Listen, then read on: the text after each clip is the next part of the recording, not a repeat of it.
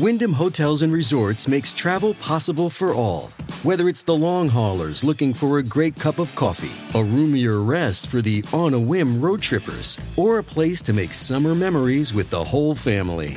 No matter who you are, where you're going, or why, with 24 trusted brands to choose from like La Quinta, Days Inn, and Super 8, your Wyndham is waiting. Get the lowest price at wyndhamhotels.com. Restrictions apply. Visit website for more details. Hey everyone, Elie here. I'm excited to announce that my next book is available for pre order. It's called Untouchable How Powerful People Get Away with It. You will love it, I promise, if you are a listener of this podcast. In the meantime, keep sending me your thoughts, questions, or comments to letters at cafe.com.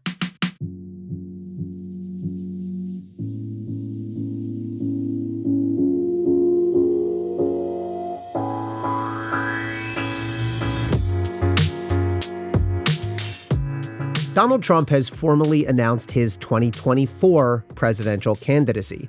Anticipating just such a development, DOJ reportedly has had internal discussions about whether to appoint a special counsel to handle the ongoing Trump investigations. In my view, appointment of special counsel would be both unnecessary and counterproductive. The better move by DOJ at this point is to let the prosecutors who've been working on the case finish the job. First, let's understand exactly what special counsel is and is not. Those who recall the era of Robert Mueller action figures and justice is coming memes may think of special counsel as some type of extra powerful, super badass prosecutor. But in reality, there's nothing all that special about special counsel. Like any of the 93 U.S. attorneys across the country, special counsel holds the power to investigate, indict, and try criminal cases. And like any other federal prosecutor, special counsel is bound by DOJ's internal rules. You might recall Mueller tripping over the DOJ policy against indicting a sitting president, for example. The difference is that, in some respects, special counsel has more independence and political insulation than a typical U.S. attorney would from the bosses at Main Justice. Federal regulations specify that special counsel, quote, shall not be subject to the day to day supervision, end quote, of the attorney general or other DOJ officials, but still must notify the AG of major case developments. The attorney general can request an explanation from special counsel on any investigative or prosecutorial move and can overrule the special counsel. If so, the AG then must file a written rationale with Congress. In short, special counsel is part of the Justice Department, only with a bit more leash than a typical U.S. attorney.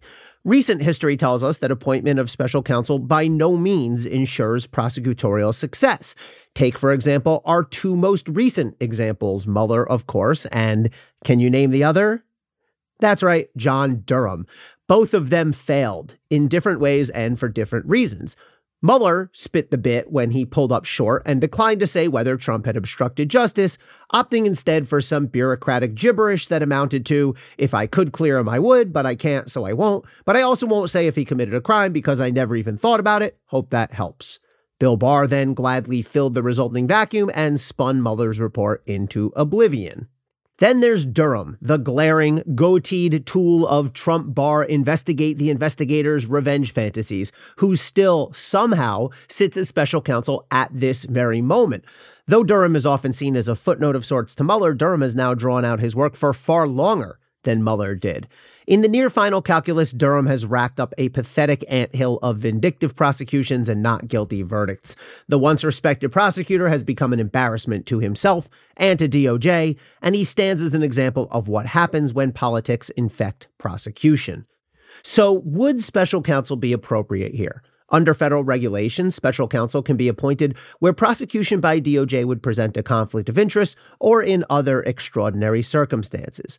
On the one hand, you can readily see the problem. Now that Trump has announced his run, we'll have Joe Biden's attorney general investigating and potentially prosecuting the man who may well be running against Biden for the presidency in 2024. Even if one has faith in the integrity of Biden and Garland and all the other key players here, it's not great optically. But if DOJ acknowledges that there is indeed a conflict, then the question arises if there's a problem now, then hasn't it been a problem all along? Even before Trump's official announcement, we already had Biden's AG investigating the guy who, one, just ran against Biden in 2020, and two, was universally expected to challenge him again in 2024. Yes, Trump's announcement made it official, but we all knew it was coming. A Trump defender might even throw appointment of special counsel right back at DOJ. If it's an untenable conflict now, then it has been from the start, and this whole investigation is tainted.